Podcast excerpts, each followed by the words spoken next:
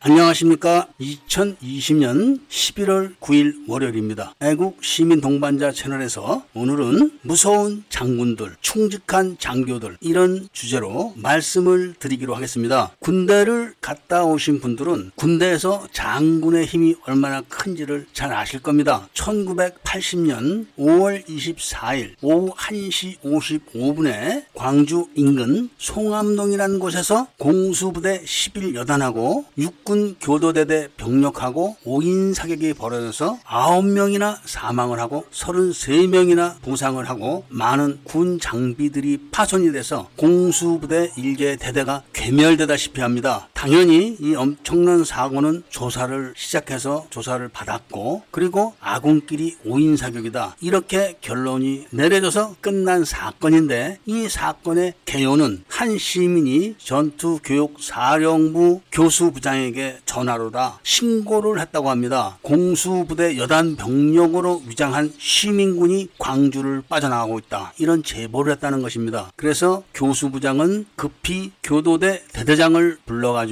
출동을 해서 저지해라. 이런 명령을 내린 겁니다. 그래서 출동 명령을 받은 육군 중령은 병력을 인솔해 가지고 현장에 매복을 해 가지고 다가오는 공수부대를 향해서 무반동총 4발 그리고 중기관총 사격 대전 전차 지뢰 공격을 감행했었다는 것이죠. 그런데 이 사건이 정말로 군 당국에서 조사를 해 가지고 재판을 거쳐서 확정된 내용일까 하는 것에 대한 말씀을 드리고자 하는 것입니다. 이 사건은 사건 자체가 워낙 엄중해서 재판 기록이 많은 변호사들에 의해서 유출이 돼서 보도가 된 적이 있었습니다. 우선 문제가 되는 것이 무엇이냐 하면은 많은 사람들이 알고 있는 것처럼 특전사 일개 여단 병력과 교도대 대대 병력이 교전을 한 것이냐 이 문제인데 그렇지 않습니다. 특전사 일개 여단을 교도대대 일개 분대가 공격을 감행한 것이죠. 교도대대 일개 분대라고 해봐야 육군 평범한 사병들입니다. 1980년대 정도 되면은 군용 열차를 타게 되면은 해병대 병사들 두세 명 또는 특 전사 병사 두세 명이 군용 열차를 타게 되면은 200명씩 되는 육군 사병들이 얻어막 일수였던 그런 시절에 육군 일개 분대 병력이 육군 최정의 특전사 일개 여단 병력을 눈으로 보고 공격을 할 수 있느냐 하면은 그렇지 않습니다. 설사 명령에 의해서 현장에 출동을 했다 하더라도 병장 정도만 되면은 그런 명령을 거부합니다. 왜냐하면은 시민군이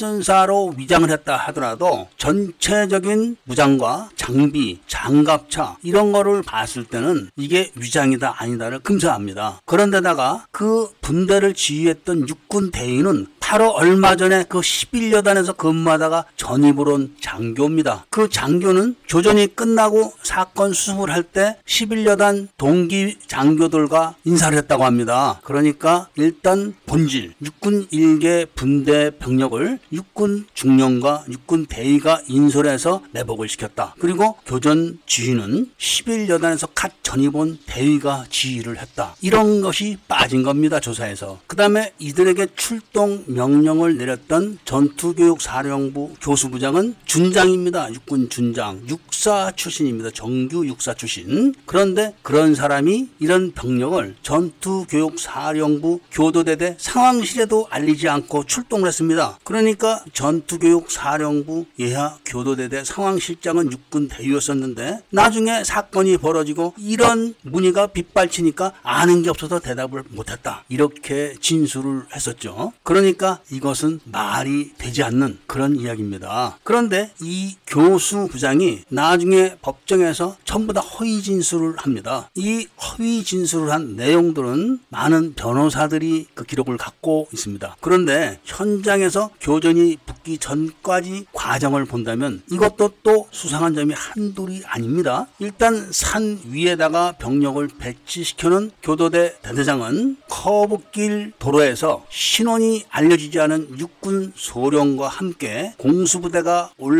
오고 있는 그런 길목을 내려다보고 있었다고 합니다. 길목을 내려다보고 있을 때 일곱 여덟 발의 카빈과 M1 소총 소리가 들렸는데 그 소리는 시민군 본부에서 시민군 일곱 여덟 명에게 M1에 칼빈 총하고 M1 소총을 주고 카빈 실탄 몇 발, M1 소총 실탄 몇 발을 주고 지나가는 공수부대를 사격을 해라. 이렇게 시켰다고 합니다. 그러니까 이들이 길목에 숨어 있다가 공수부대 트럭이 지나가니까 사격을 한 겁니다. 그런데 이 사격에 맞고 누가 죽고 그런 것이 아니라 이 사격 소리가 바로 육군 중령과 소령이 기다리고 있었던 신호탄 소리였습니다. 그러니까 조금 전에 말했지만 특 전사 일개 여단 병력을 육군 일개 분대가 공격을 해서 섬멸을 하려고 했을까요? 그리고 시민군 몇 명을 보내서 특 전사에게 사격을 해라. 이것이 특전사에게 어떤 위해를 가하려고 했던 그런 목적이 아니었던 것입니다. 어찌됐든 간에 이 소리를 들은 육군 소령은 집차를 몰고 커브길 앞에 세워놓습니다. 그러니까 맨 선두 차량이 약간 커브진 길을 딱 틀어 쓰자마자 앞에 육군 소령이 집차를 앞세우고 길을 막고 서 있는 것이 바로 보이게 되는 것이죠. 그러니까 선두 차량에 탔던 장교는 우리는 어떤 소속의 부대 고 전교사 작전 명령에 따라서 기동 중이다. 이런 명령서를 보여줬겠죠. 그러니까 그 소령이 나는 니네 상급 부대에서 내려온 사람인데 니네들을 인솔 하겠다. 이렇게 이야기를 하면서 위관급 안내 장교를 후미를 보내고 이 사람이 인솔을 해서 사고 지점을 향해서 갔다고 합니다. 특전사 여단 병력은 안내 장교가 안내하는 대로 따라서 전진을 하다가 보니까 갑자기 안내 장교가 탄 집차가 속력을 내면서 집기 차 안테나에 달려있던 빨간 깃발을 확 잡아당겨서 내리는 걸 봤다고 합니다. 그 순간에 엄청난 홈들이 울리기 시작하면서 장갑차는 피폭돼 가지고 다 깨져 있었고 2.5톤 군용 트럭 한 대는 뒤집어져 있었다고 합니다. 그리고 그 뒤집힌 2.5톤 트럭에다가 기관총과 수류탄이 수없이 날라들었다고 합니다. 그걸 보고 즉각 응전이 이루어져서 교전이 시작됐는데 이 육군 병사를 향해서 사 사격을 하는 특전사 병력들에게 산 속에서 sniping이 시작됐다고 합니다. 그 sniping을 한 병력들은 민간인들이었다고 합니다. 그러니까 특전사 병력들은 산 속에서 막 날라오는 sniping 실탄을 피하고 또 앞에 있는 교도대 병력과 교전을 하고 안내를 했던 소령이 탄 도주하는 집차를 추적을 하고 난리 법석이 난 겁니다. 그런데 육군 병사들과 교전을 하던 장교들이 사격 중지 명령을 내렸는데 악에 맞힌 특전사 병사들이 사격을 중지하지 않아서 막 욕을 하고 발로 차고 할 정도로 험악했었다고 합니다. 그러니까 특전사 병력 중에서 육군 교도대대 병력을 인솔하고 있는 장교를 알아본 겁니다. 너 아무 게 아니냐. 그러니까 바로 얼마 전까지도 그들과 함께 특전사에서 근무했던 그 대위가 육군 병사들을 인솔해서 자신들을 공격한 거죠. 그리고 헬기가 와서 도망친 육군 소령의 집차를 추적을 하고 또 집차 를 타고 추적을 해가지고 집차가 서고 그 소령은 산으로 도주를 시작했는데 결국은 자살을 했다고 합니다. 그런데 여기서 유의해야 할 점들은 특 전사 병력이 사격을 받았던 양 옆은 논이고 그 논 뒤로는 산인데 논에 많은 노적가리가 있었다고 합니다. 5월 24일인데 노적가리가 있을 수가 없죠. 급히 만드는 노적가리라고 합니다. 그리고 대전차 지뢰를 매설을 했는데 대전차 지뢰는 일반 병사가 갖고 다니는 무기가 아니라 공병대에서 매설을 하는 겁니다. 이 두 가지 사실로만 봐도 특 전사 병력을 공격하기 위해서 사전에 준비를 해놨다는 것이 증명이 된 것이죠. 2.5톤 트럭은 수류탄 공격으로 뒤집어지질 않습니다. 그리고 무반동 총으로 맞아도 격파는데도 뒤집어지진 않습니다. 2.5톤 트럭이 뒤집어지려면은 바로 대전차 지뢰 공격을 해야지만 가능한 겁니다. 영상에서 도태우 변호사가 발표한 재판 기록 내용을 일부를 공개를 했는데 얼마나 앞뒤가 안 맞는 진술 진술을 하는지 아실 겁니다. 그런데 문제는 그게 아닙니다. 예를 들면은 교도대 대대장 육군 중령은 장군이 불러서 너 당장 병력 끌고 출동해 이렇게 명령을 하는데 아 내가 왜 갑니까? 이렇게 할 수가 없는 거죠. 그리고 육군 대위도 야 네가 인솔해 하는데 저 못합니다. 저 대위인데 제가 육군 하사입니까? 이렇게 말대답을 하겠습니까? 그런데 여기서 아주 더 무서운 사실이 있습니다. 이거는 발표가 된 내용은 아니고 상황을 잘 아는 사람이 아니면 알 수가 없는 내용입니다. 그러니까 사건이 수습되고 현장이 보존되고 조사가 시작되고 막 그런 순간으로 넘어갈 때 가장 피해가 컸던 11여단 여단장에게 더 높은 장군이 11여단장에게 지시를 했다고 합니다. 너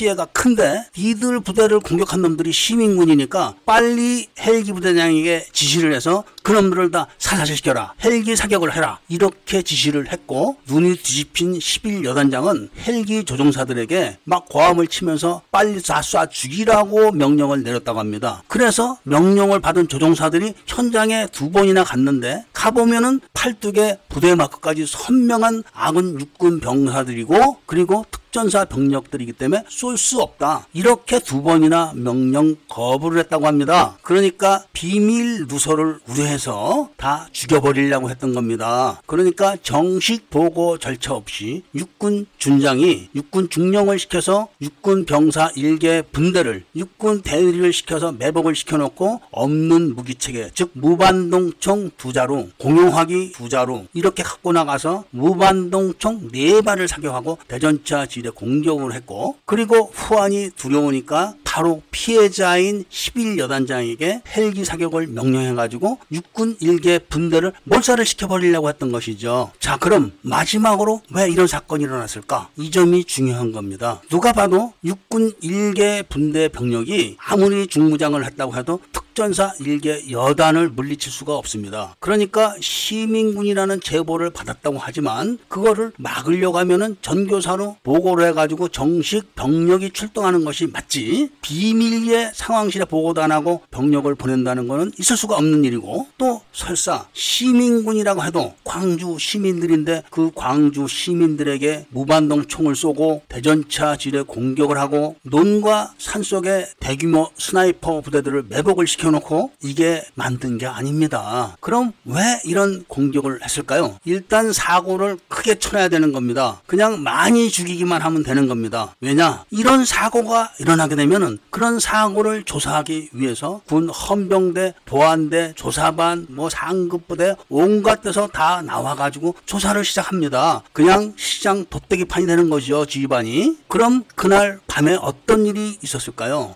사건을 기획했던 장군들 측에서는 피해를 본 특전사 그리고 11여단 장성들과 대책회의를 한다고 부산을 떨면서 시간을 끌어버리게 되면은 그날 밤에 경계가 허술해집니다. 그래서 경계를 못해가지고 무슨 사고가 나도 서로 미룰 수가 있는 겁니다. 그러니까 실제로 어떤 일이 있었냐? 24일 날 오후 1시 55분부터 발생한 그 사건으로 인해서 며칠간은 난리를 칠 거 아닙니까? 그리고 당장 그날 밤은 아주 더 난리가 날 거 아닙니까? 피해자 가족들에게 연락을 한다, 온다, 간다, 헌병대가 온다, 보안대가 온다, 부른다, 만다. 이런 찰나에 실질적으로 광주 도청에 주둔하고 있었던 시민군 본부 병력 600명이 다음날 한 명도 안 보이고 다 없어졌다는 사실이 확인되었습니다. 그러니까 장군들은 육군 병사들을 동원해가지고 특전사 병력을 공격을 해서 일개 대대를 괴멸시켜 놓고 그 증거마저 또 없애기 위해서 피해를 본 특전 여단장에게 명령을 내려서 코브라 헬기로 다 쏴 죽여라 이렇게 명령을 내렸고 그런 사실을 모르는 육군 대위와 분대 병력들은 다 날벼락을 맞아서 죽을 뻔했던 것이죠. 다행히 충직한 코브라 헬기 조종사들이 확인을 두 번이나 하고 그것도 만원경으로 실제로 확인을 해가지고 부대 마크까지 확인을 하고 사격 거부를 했었기 때문에 더 이상의 참사가 벌어지지 않았다는 말씀을 드리면서 오늘 이야기를 마치고자 합니다. 이 이야기는 정치적인 이야기가 아니라 군사 작전에 대한 말씀이라는 것을 강조 드리면서 다음 이야기도 들어주시길 부탁드리면서 감사를 드립니다.